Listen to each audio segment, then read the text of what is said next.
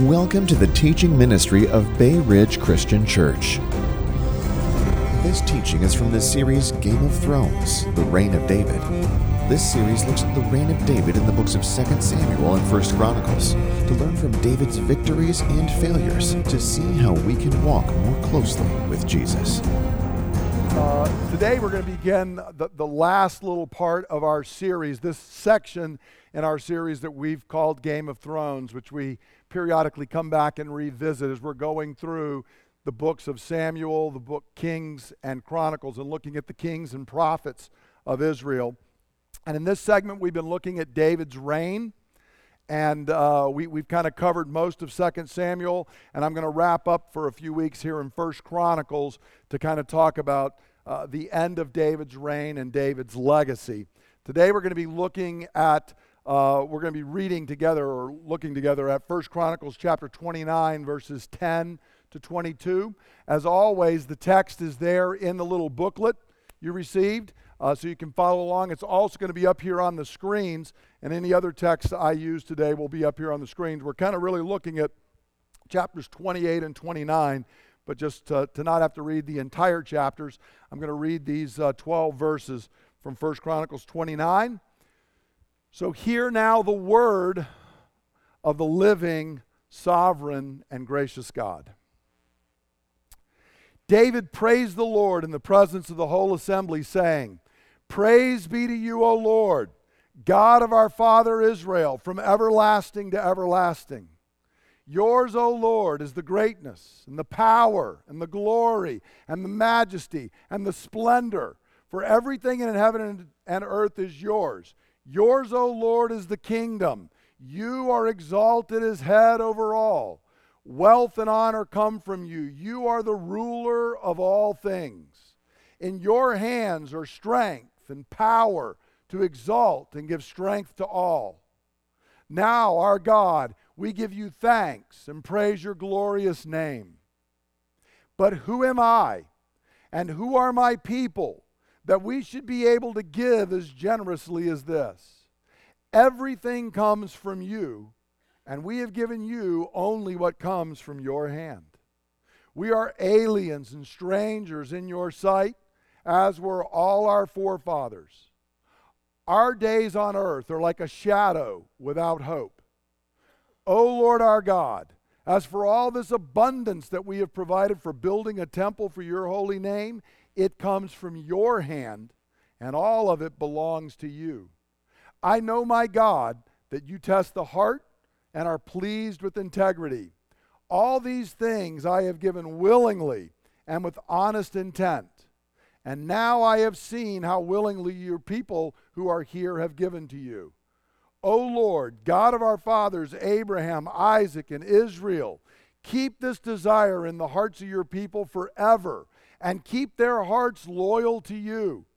And give my son Solomon the wholehearted devotion to keep your commands, requirements, and decrees, and to do everything to build the palatial structure for which I have provided. Then David said to the whole assembly, Praise the Lord your God. So they all praised the Lord, the God of their fathers. They bowed low and fell prostrate before the Lord and the king. The next day they made sacrifices to the Lord and presented burnt offerings to him a thousand bulls, a thousand rams, and a thousand male lambs, together with their drink offerings and other sacrifices in abundance for all Israel. They ate and drank with great joy in the presence of the Lord that day. Then they acknowledged Solomon, son of David, as king a second time, anointing him before the Lord to be ruler and Zadok to be priest. A few years ago, uh, Linda and I celebrated our 30th anniversary, and as part of that, we went to Italy. And one of the most amazing things in Italy was all of the buildings and artwork and structures that were there. Uh, it's just incredible to see all of those buildings that are so old. And they were very often built by powerful, wealthy either leaders or patrons who were doing something to bless the city and to leave a legacy behind them uh, that they had done. Whether uh, that was some of the ancient emperors, Constantine had his arch there, uh, the actual Colosseum itself, or some of the cathedrals that were built in the city, uh, they did this to leave this legacy behind them. And David, as well, as we're going to be seeing over these uh, last couple of weeks, planned to leave two great legacies behind him. And that was the temple, the house of God, and then a dynasty that was to rule over the people of Israel to keep them walking in the ways of God. Now, the temple may surprise you when I say that's a legacy because when we think of the temple, we think of Solomon, of course, because Solomon actually built it. But as we see in today's text, David made all the preparations. He created the plans. He gave lots of wealth. He encouraged other people to prepare so that Solomon had everything necessary to actually build the temple. But it was David's desire. You remember all the way back when he first became king and achieved victory over the surrounding areas, David had said, I want to build a temple. And God had told him, Well, it's going to be a son of yours, and I'm going to establish a dynasty through whom Messiah will come. And so, there in the Davidic covenant are these two things the house of God and the dynasty that was to come. And we're going to be looking at both of those. Today, the house, and next week, we will look at the dynasty. So, let's first begin by talking about those who in this text have a heart for the house of God. First, we see that David has a heart to see God's house built. Notice in verses 1 to 3, David here speaks and he says, um, he says to the whole assembly, the task is great because this palatial structure is not for man, but for the Lord God. And in verse 2, he says, I provided for the temple of my God. And in verse 3, in my devotion to the temple of my God, I now give my personal treasures. So at the end of his life and his reign, David is setting in motion these plans for the building of the temple. And he says, Solomon's going to be coming along, and Solomon's young, and this is a big task because it's not a house for man. This is not about building a palace for the king. This is about building the house of God. It's about building the temple where God is going to be worshiped. And so, therefore, it's more important. There may be a palace built for the king, but more important than a palace for the king is a temple for our God, a house for God. And since it's for God and not man, it's even more important. And David says, This is why I'm engaged in this. This is, this is a, a, denouement of my life. This is where my life has been heading. I want to see the house of God built. I want to see God worshiped, that other people would know who He is and come to walk with Yahweh. And so David says, Look, there's not only national resources being used, I've taken my own personal wealth on top of those national resources, and I am personally engaged. The house won't be built until after I've died. But I'm making sure that I am contributing to this and part of this because it's the house of God that is being built. And this is important for us to see as we've studied David. There's a lot of good things and there's a lot of bad things. As we look at the Bathsheba and Uriah incident and Nathan having to rebuke him, and then Amnon and Tamar and Absalom, there's a lot of stuff that David does wrong. There's a lot of failures there. But Chronicles is reminding us here at the end of David's reign that despite all of his failures, David is a true worshiper of God, and he wants to see God's house built for the glory of God and to draw people to Yahweh. And it's good for you and I to know. We, we need to remember this. Do any of you struggle with sin?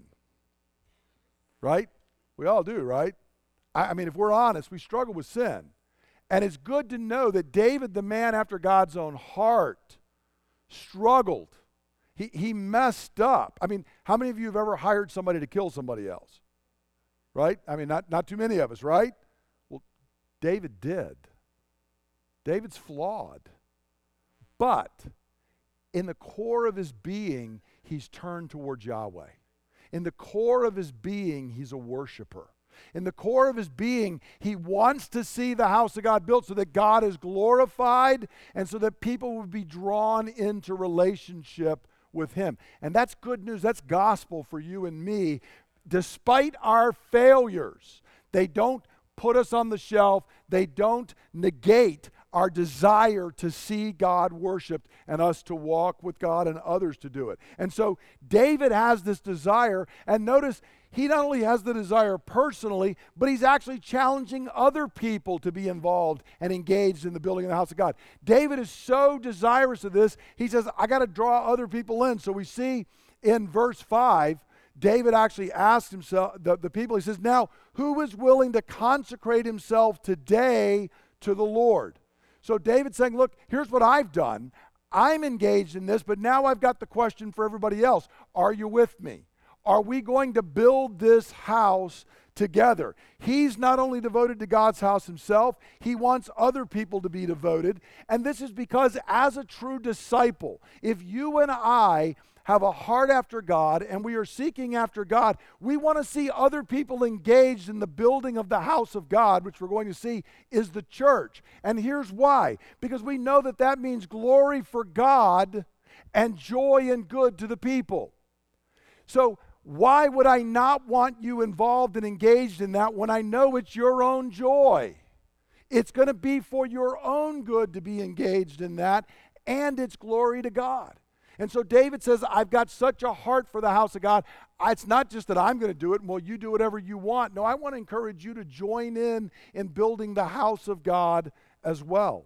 And in fact, we see in the text that the people themselves did have a heart to see God's house built. After David kind of challenges them in verse 5, we read their response in verse 6. We read, The leaders of the families, the officers of the tribes of Israel, the commanders of thousands and the commanders of hundreds, and the officials in charge of the king's work gave willingly.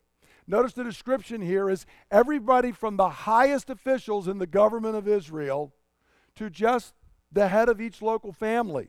They are there and they are all spoken of as them responding and them becoming devoted to seeing God's house built, that they are all going to give and be part of it.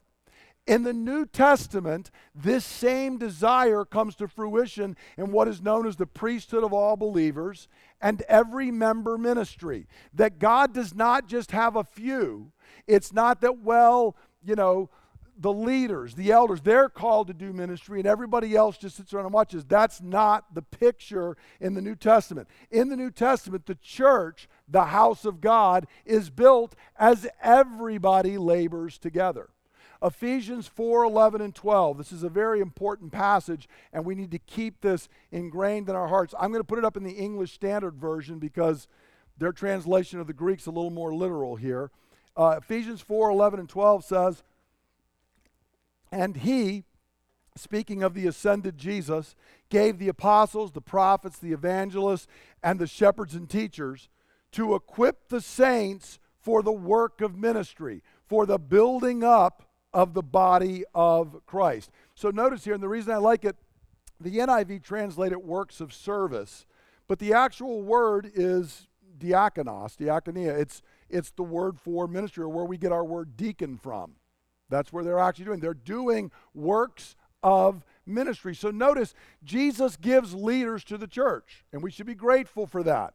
But the leaders are not here to do all of the stuff themselves. And if the leaders do it, then that's enough. David doesn't just do it himself, he's calling everybody to be engaged because he's prefiguring when Jesus, the son of David, comes everybody's going to be engaged in building the church, the house of God. And so the leaders equip, and everybody else is engaged in all kinds of ministry. There is no other way for the church to be built, there is no other way for the church to be healthy. Every one of us are part of what's going on in ways big and ways small because every single member, when you become a believer, the Holy Spirit is given to you and He imparts gifts to you. That is true of every Christian. There is no such thing as an ungifted Christian. We've all got different gifts. They all play different roles, and it's all part of how the church is built. I'm even going to give an example here. I'm studying this text this week, but last Sunday, as many of you know, it was the 35th reunion of my class at the Naval Academy. And so a few of my classmates came out here to church. And in fact, all of them had visited this church way back when we were mids, like forever ago. And I, was talking to the wives of one of the guys, and they had, they had misunderstood the time, so they'd come a little bit late.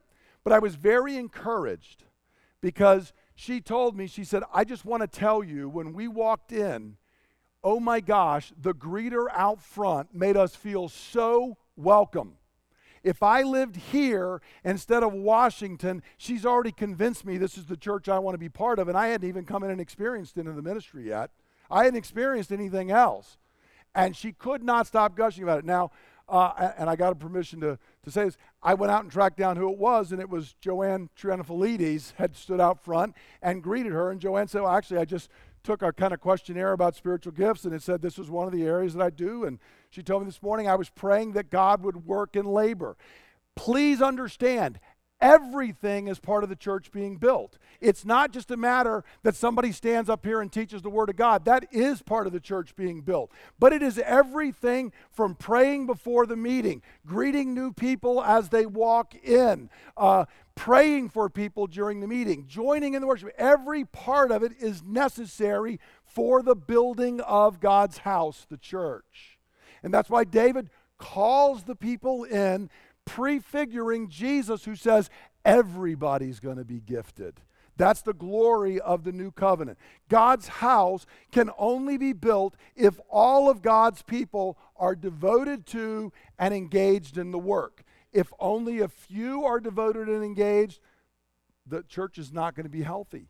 But if we are all devoted and engaged together, the church is going to be healthy, God receives glory, and we receive joy for being part of that. So, and, and notice here, this is what goes on before we even, all these are kind of background to the text that I read. Notice what we're told is the leaders and the people were encouraged by each other's devotions. As the leaders were devoted, the people were encouraged, and as the people responded, the leaders were encouraged. In verse 9, the people rejoiced at the willing response of their leaders, for they had given freely and wholeheartedly the Lord, and David the king also rejoiced greatly. The people look and see the leaders responding, and they're encouraged by that. And then David, the king, is looking and saying, Oh, my word, it's not just me, everybody's engaged in this. That is such an encouragement to my heart as a leader, is what David is saying. So that's the principle that underlies everything we're talking about this morning is everybody's involved. Leaders and every member in the church. Don't ever ever let anybody tell you that as a believer you're not get called and gifted and equipped to be able to do works of ministry whatever those are. Every part is imperative. You can see 1 corinthians 12 if you want to read about that more. Now how is the house actually built then? Well there's several things that come out of our text. The first thing god's house and when I say this, I'm going to come back to this in applying the word, but remember, what is the house of God today? The church. And it's what Bobby said at the beginning of the meeting, anticipating a text I'm going to put up later. What is the church? First off, what's not the church? The building you're sitting in is not the church. What is it? A building. Nice building. I prefer sitting in this rather than sitting outside cold and getting wet, right? We want to use this to bless our community. But the church is people. Okay? So, how do we do that? It's the same way that the house of God, the temple, is built in the Old Testament. The first thing we see is God's house is built when his people worship. The house of God is a house of worship. Notice in verses 10 to 13, the early part of the text I read, David begins by saying, Praise be to you, O Lord. He begins by worshiping God. In verse 11, Yours, O Lord, is the greatness and the power and the glory and the majesty and the splendor. This is worship. In verse 13, now, O our God, we give you thanks and we praise your glorious name. David, as a leader, is leading the people to be a people of worship because that's how the temple is prepared. And then, in fact, when the temple is built, that's exactly what they're doing at the temple. The temple is about prayer and worship. That is what it is there for. And notice, if we question, well, does this apply to us? What's interesting is if you notice here in verse, uh, particularly verse 11, when we hear the, the greatness and the power and the glory for everything in heaven and earth is yours, O Lord, is the kingdom. This phrase is where the, the concluding phrase of the Lord's Prayer For thine is the kingdom and the power and the glory forever and ever. Amen. It comes out of this prayer right here. Jesus models the prayer he gave to us. So the people of God now, 3,000 years after David prayed that, are still repeating this prayer. They're still worshiping God with these words that David provided because the house of God, all ages, all times, all places, is a place of worship. Because the primary focus in God's house is God Himself. A little bit of bad news for you. If you come here thinking the focus is you, it's not. God is the center of the universe. I know we all act like we are, but we're not. God's the center of the universe because if you and I try to make ourselves the center of the universe around which everything else revolves, we're going to find out we are wholly incapable of the task. We cannot, I can't even be the center of my own life, much less the rest of the world or the universe. So when we come to God's house, God is the center. God is the focus, which is why worship is what we are called to. Now, we receive all kinds of benefits, and I'm going to come back to that. Benefits flow when you have God as the focus, but it starts with Him being the focus, and everything else is the fruit. And the joy and the blessings come only when I take my focus off myself and put it on God. That's when the joy comes and flows. So, God's house is a house of worship, and it is built when God's people engage. And please hear this phrase, I'm going to keep repeating it in active, passionate worship. We are engaged in active, passionate worship. And if we're not, then we're not really building the house of God. But let me tell you, here's the goal is not about me trying to get past. All you have to do is when you see God, the, the God that Dave is describing, who is glorious and full of splendor and exalted and ruling over all, when you see that God, if you are a believer, your heart wants to worship. If you're an unbeliever, it's a fearful, scary thing. But I have good news for you. You can, you can come in and join the party. You, you can be part of what God is doing. But all we need to do to be drawn into worship is look at God. It's not about being cajoled into it. See God, worship arises. And so, if we're not engaged actively and passionately, then we need to focus on what we're doing. When we were singing this morning, that song, I love it so much. Come behold the wondrous mystery. If, if you can look at the mystery of who God is and what He has done, and that Jesus has come as the second Adam and has fulfilled the law for us and has died, the God of life was slain on the tree, but death itself cannot hold Him. He is raised. Praise the Lord, He is alive. If that doesn't draw worship out of you, you, you need to ask yourself some serious questions because the gospel draws worship out of us. Which leads to the second point, which is the foundation of God's house, the church, and the foundation of our worship is the gospel. Everything goes back to the gospel, always. It is the good news. And so notice what David says here David, the man after God's own heart, David, the king, David, whose house Messiah will come from, here's his prayer. But who am I? And who are my people that we should be able to give as generously as this? Everything comes from you, and we've only given what comes from your hand. We are aliens and strangers in your sight, as were all our forefathers. Our days on earth are like a shadow without hope. Now, if I had been there, I might have said, Who are we? David, you're the anointed king. You're the one that God called. You're, you're the one through whom Messiah is going to come. Who are we? We're the children of Abraham. We're the people of Israel. But notice what David says. Oh, no. There's humility here because at the end of the day, who are we? We're only those who God says we are.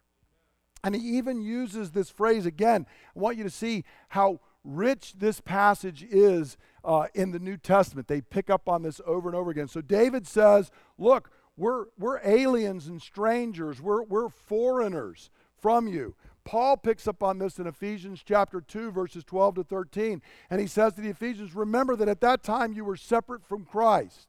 You were excluded from citizenship in Israel and foreigners to the covenants of promise. Do you hear how he's picking up David's language? And he says, Without hope, David's language, and without God in the world. But now in Christ Jesus, you who were once far away have been brought near through the blood of Christ. David is praying the gospel and saying, Hey, we were just aliens and strangers. We had no hope. Life was hard and cruel. But here's where our hope is we were far away, but we've been brought near. We were without uh, any right to your mercy, but you have made covenant with us. We are now your people. Worship is based on the gospel. Everything we have is based on the gospel. Look at those words. Those are true, not only the Ephesians. This was you. I heard this morning as I was worshiping an old Bob Dylan song that Third Day had re recorded, and it, uh, it's called Saved. And it's got this phrase I love. He says, I was stone cold dead when I stepped out of the womb. Friend, that's what you were. You were stone cold dead hostile to God, cut off from His mercy. And God was rich in mercy towards you. You had no claim to it, nor did I. But He was merciful and kind to us. He raised us from the dead. He opened our eyes. He's given the Holy Spirit as a deposit to us. We are covered with the righteousness of Christ. That is the gospel. And if we meditate on that, if you soak in that, there is no other response than worship. Because we live in a world that deserves the righteous wrath of God. And yet, we receive mercy because of what God has done for us. It's not me. I cannot ever look at someone else. Anyone who looks and says, like the Pharisee, Oh God, I thank you, I'm not like them, mm, you're in trouble. I cannot look at a neighbor. I cannot look at anyone who is of a different political persuasion or they live their lives differently and say, Oh, I thank you, God, I'm not like them. Because the Lord could play a tape of what I'm like. No, my prayer is, Oh God, I am grateful that Christ has lived and died and been raised for me, and that his righteousness is given to me. O Lord. And I pray the same mercy I have found, you would extend to others. And so the gospel recognizes everything we have comes from God and it calls for a response of gratitude. And any work we do in building the house of God or anything else is always and only a response to the magnificent grace of God. Third point, we not only it's worship and it's worship that is fueled and built upon the gospel. But thirdly, it's built on the response of sacrificial giving of his people. Those who've received the gospel do respond. And one of the ways, which is particular in this text, is sacrificial giving. Again, notice in verse 6 the leaders of the family, the officers of the tribes of Israel, the commanders of thousands and commanders of hundreds, and officials in charge of the king's work gave willingly. The people are giving, in this case financially, so that the house of God could be built. And David had gone into great detail, if you look at the first few verses, about how much financially he had given so that the house of God could be built. And this was important because money represents our very life. It's my labor. I don't know about you. I'm not independently wealthy. I didn't have somebody just give me stuff. I have to work. I have to sweat to earn money. So when I give, I'm giving my life. That's what I'm doing. And I am saying, I am committed with my life, with the work of my hands, with the sweat of my brow. I am committed to seeing God's house, God's church built. And so these people are doing the same thing, and out of that gratitude, they are giving to the house of God. And so now it's important. We very, very rarely actually talk about money around here because there's too many churches that speak too much about it. But it is important to understand God, there's at least three reasons why God tells us to give sacrificially to the work of God's house, particularly financially. Number one, it's a reminder how much of what I have comes from God. Right? See, some, well, it's, you know, 10%. No, no, it's not. Everything I have. The Apostle Paul tells us life and breath come from God. Everybody breathe in. Who, whose air are we breathing? It's God's air. Everything you have comes from God. Deuteronomy tells us it's God who gives us the power to make money in the first place. Your intelligence, your, your, your work ethic, whatever you have is a gift of God, even if you don't know Him. It's a gift of God. And so when I give, I'm reminding myself this is not because of my power, it's God's prayer. Everything I have has come from you. That's David's prayer. Secondly, it's a protection against making money an idol. Is that a problem for human beings? Oh, man. We worship funny little green squares here in America. We build our life around it, and it's an idol. And anything that is an idol, you can bet God has given us an antidote to undermine that thing. And so this is one where God says, I don't want you ruled by mammon, was the ancient idol. I don't want you ruled by that because it is a cruel God a cruel taskmaster. And then, thirdly, it spurs on the using of our other gifts, talents, and time to help build God's house. Because sacrificial giving is not just about money, it's giving of everything I have. It's, it's who God has made me being engaged in the building of God's house. And when I am saying my Monday through Saturday labor is being represented as I give to God's work in the earth today, that's a reminder everything. I can't just write a check and say, well, I'm done serving God. No, all I have my gifts, my talents, my energy, my labor, my time. God, you own all. Everything is yours. It actually even spurs on obedience to God's commands, which we have to be part of. And then finally, notice so if there's a place of worship that is built upon and fueled by the gospel, and that produces us giving sacrificially the work of God, the result is joy in the people of God. Joy in their hearts. Notice in 1 Chronicles 29 22, we're told they ate and drank with great joy in the presence of the Lord that day. Is God interested in you and I having joy? He is. The problem is not joy. The problem is where we think we can get joy. Joy is not found in anything else. In Jeremiah, it says that's broken cisterns. It's going to a dry well. It doesn't work to seek joy elsewhere. But when you and I are engaged in seeking God, and our heart and our focus is on God and His purposes in the earth, so it's focused on God and His church, that produces joy for us. Why did God create humans? To glorify God and enjoy Him. For how long? Forever. Forever. Joy comes from knowing and loving and worshiping God and serving God and spreading that around. It rebounds back in joy for us. A life turned in on itself ends in misery. But a life devoted to loving and serving God's purposes ends in joy. Who wants to volunteer for misery? Anybody? I didn't think so. Because if you want misery, focus on yourself.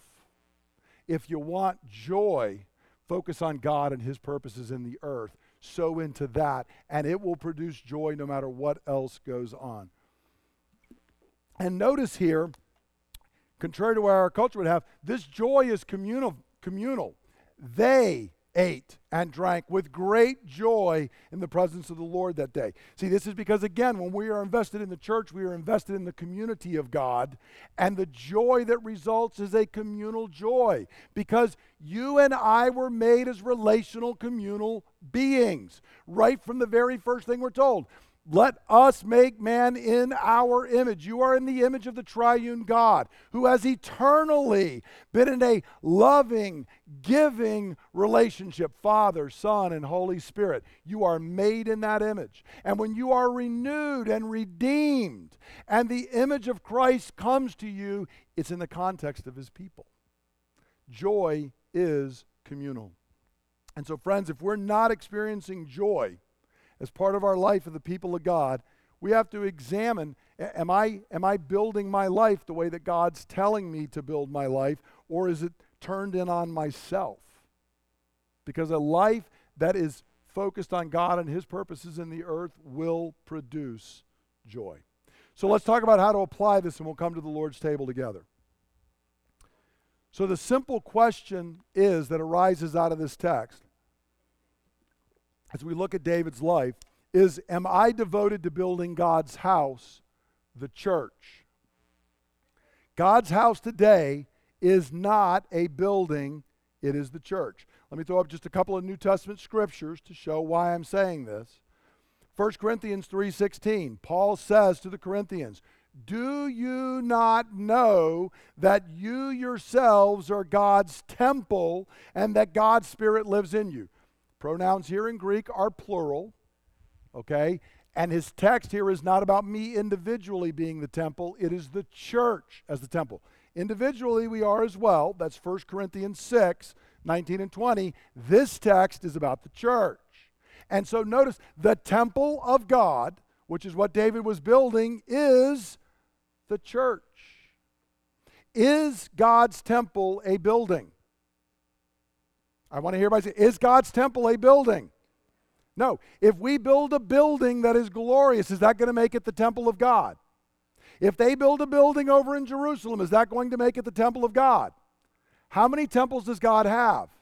One. It is the church of the Lord Jesus Christ. That is the only temple of God in the New Testament. In the new covenant, there is one temple. It is the church of the living God. The temple in the Old Testament is just a pointer forward to that. It's a picture, it's a type for when Jesus comes. Just like David is a type of Jesus, the temple is a type of the church. First Peter, which Bobby began the meeting with today, and I don't think you didn't even know I was going to use this, did you? Nope. So, hey, maybe God was leading. Um, First Peter says, As you come to him, the living stone, rejected by men, but chosen by God and precious to him, you also, like living stones, are being built into a spiritual house, the temple, to be a holy priesthood, offering spiritual sacrifices acceptable to God through Jesus Christ. So the call's not to build a physical building, but rather the church of Jesus Christ. Now, in this world, you have to have buildings. I have to have a place to live. We have to have a place that we're going to meet, but the church is not the building. The church is the people. Just like my house is not my family, it's the place where I raised my children and where grandchildren hang out, and Linda and I live and do things. But our family is the people. So the church is us.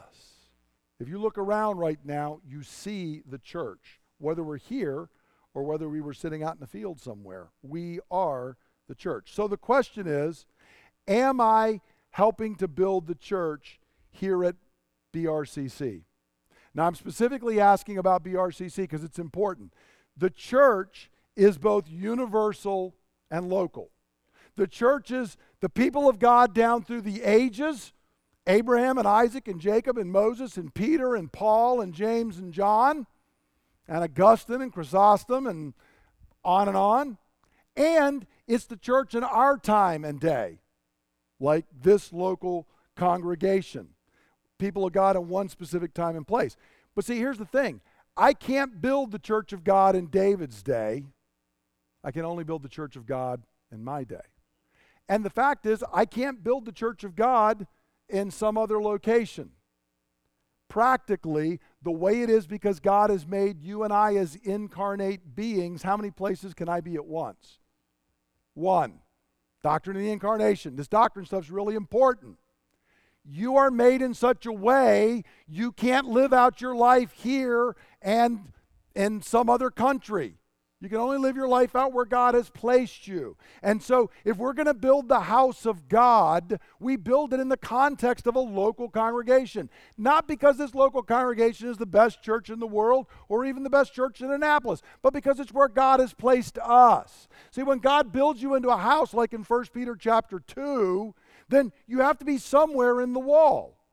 I'm not just called to be a random brick roaming around. I'm built in with other bricks around me, not so that I can hit them in the head with those bricks. Okay? See, we like universal and across time because those people, their sins don't affect me. But your sins affect me, and my sins affect you. So God says, good. That's why I want you built in, because that's called sanctification. Okay? So, am I helping to do that? Well, here's how I answer that question Am I actively, purposefully engaging in worship when the church gathers? I'm going to keep using these words actively, purposefully engaging. Because if it's not active, if it's not purposeful, if it's not engaged, it's not worship, nor the other things that we're going to talk about. Worship is not just some random thing, maybe I do or maybe I don't. I determine. I start preparing for gathering with the church to worship on Sunday morning, on Saturday evening, and have for a long time. About long before I get here, I'm engaged and prepared because the church gathers once a week as the whole congregation to engage in worship. I don't want anything to mess with that. I clear it out.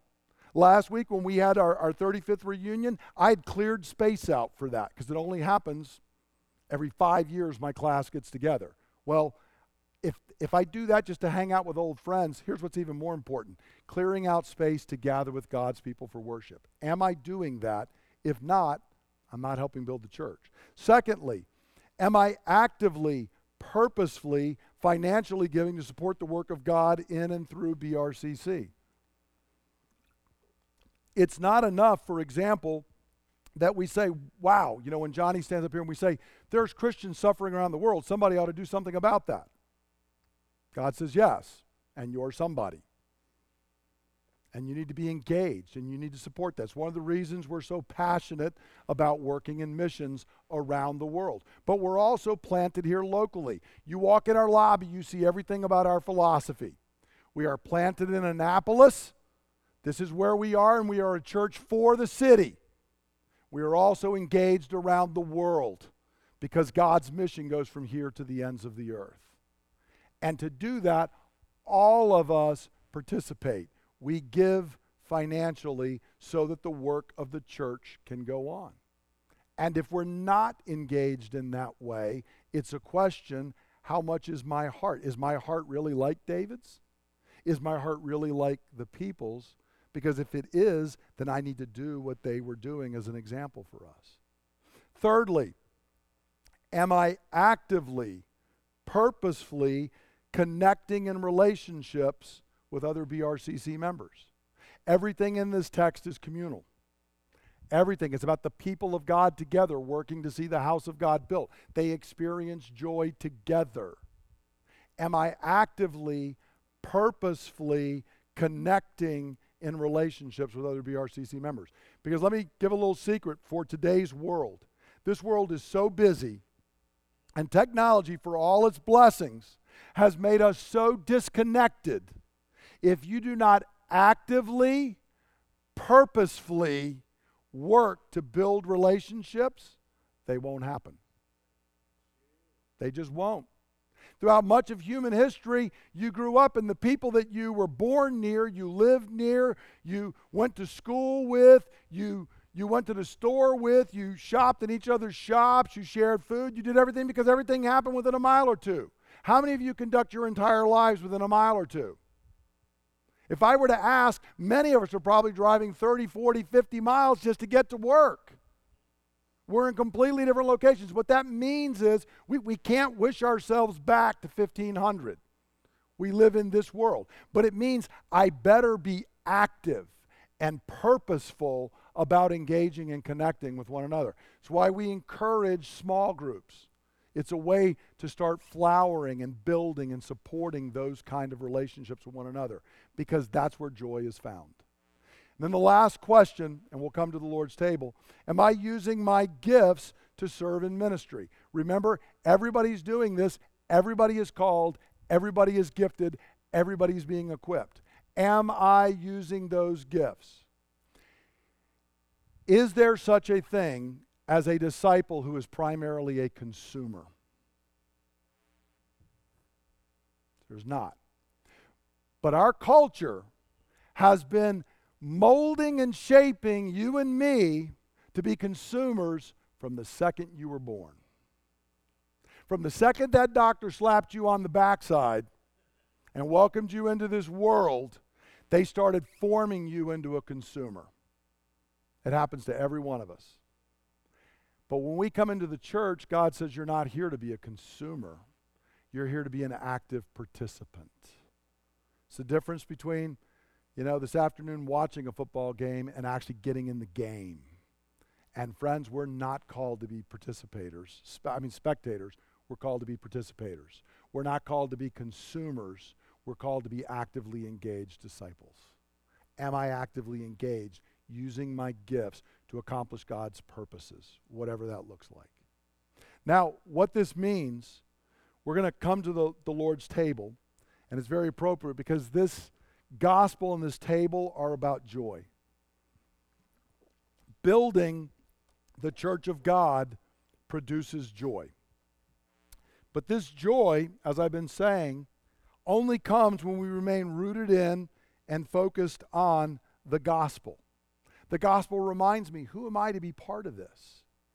I could have been on my own way, lost as I was, but God has been gracious and brought me in. See, God did not need you and me to build his church.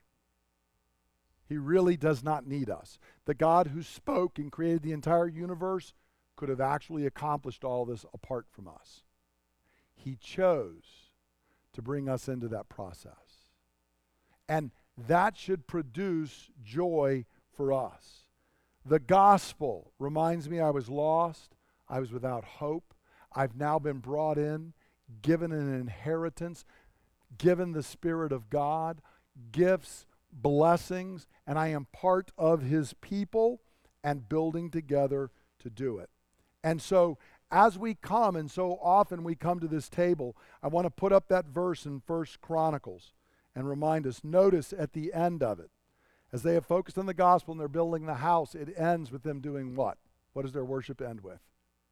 Eating and drinking in the presence of the Lord and its joy.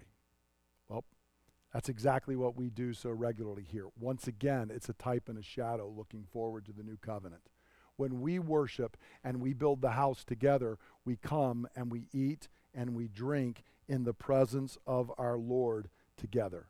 So I want to encourage you today, if you are a believer, if you understand what we sang in that song, Come Behold the Wondrous Mystery, that your only hope is Jesus, and you know you're not in by your works but by His, then we encourage you to come and eat and drink with us. Remind everybody if, if you have a problem with gluten, we are glad to provide a, a gluten free option for you. Just raise your hands. But other than that, I want to encourage us to come in together as the church of God and to eat and drink together. And I, I will tell you as we go in, this week we're going to do something a little different. I'm going to go through, you know, the, the words of institution that Jesus gave, but when we're getting ready to take, the prayers I'm going to be praying today are from a document known as the Didache. It's from the first century church, thousands of years ago. And I'm doing that for two reasons. Number one, God's work did not start here at Bay Ridge in 1968. I'm really grateful for this church. I'm glad to be part of this church. I've been part of it for about almost 40 years now, 30, almost nine years. But God's work didn't begin with us. We're part of a church through the ages, and the gospel's the same.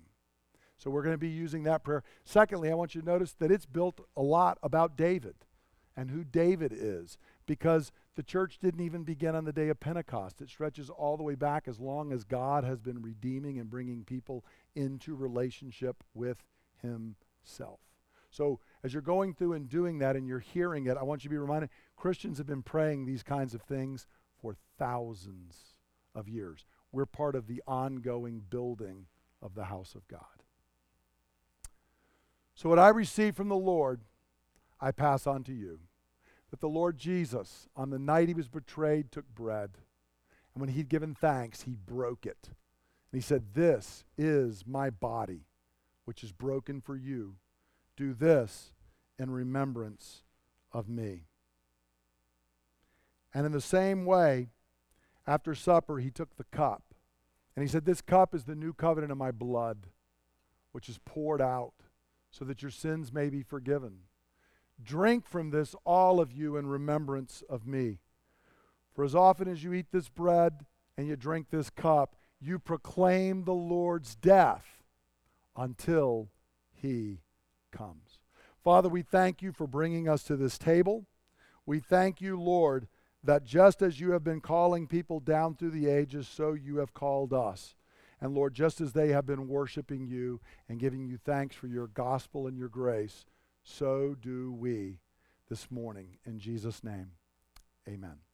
As you get the elements, please hold on to them. Again, if you want the gluten free option, raise your hand.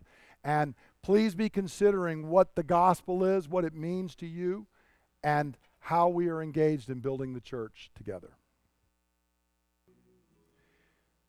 We give thanks to you, our Father, for the life and knowledge which you have revealed to us through your servant Jesus. To you be the glory forever. As this broken bread was scattered upon the hills, and having been gathered together became one, so may your church be gathered together from the ends of the earth into your kingdom. For yours is the glory and the power through Jesus Christ forever. Take and eat. And we give thanks to you, our Father, for the holy vine of your servant David, which you have revealed to us through your servant Jesus. To you be the glory forever. Amen. Take and drink. We give thanks to you, Holy Father, for your holy name, which you have caused to dwell in our hearts, and for the knowledge and faith and immortality which you have revealed to us through your servant Jesus. To you be the glory forever. You, Almighty Master, created all things for your name's sake to all people you have given both food and drink to enjoy in order that they might give you thanks. But to us you have freely given spiritual food and drink and eternal life through your servant Jesus. Above all, we give you thanks because you are mighty. To you be the glory forever. Amen. Remember your church, O Lord, to deliver her from all evil and to perfect her in your love, and to gather her as the Holy One from the four winds into your kingdom, which you have prepared for her. For yours is the power and the glory forever. And God's people say, Amen. Amen. Let's stand together. We're going to conclude with the word of benediction from 1 Corinthians chapter 15, I encourage you to receive the blessing of our God. Therefore, my dear brothers and sisters, stand firm. Let nothing move you. Always give yourselves fully to the work of the Lord, because you know that your labor in the Lord is not in vain. May God fill your hearts with joy as you labor for Him. In Jesus' name, amen. amen.